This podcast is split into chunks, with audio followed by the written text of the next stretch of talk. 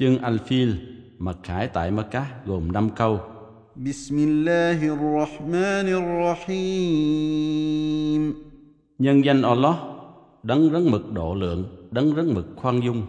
ألم تر كيف فعل ربك بأصحاب الفيل Há ngươi không thấy đấng chủ tể của ngươi đã đối phó với đoàn quân cưỡi voi như thế nào ư?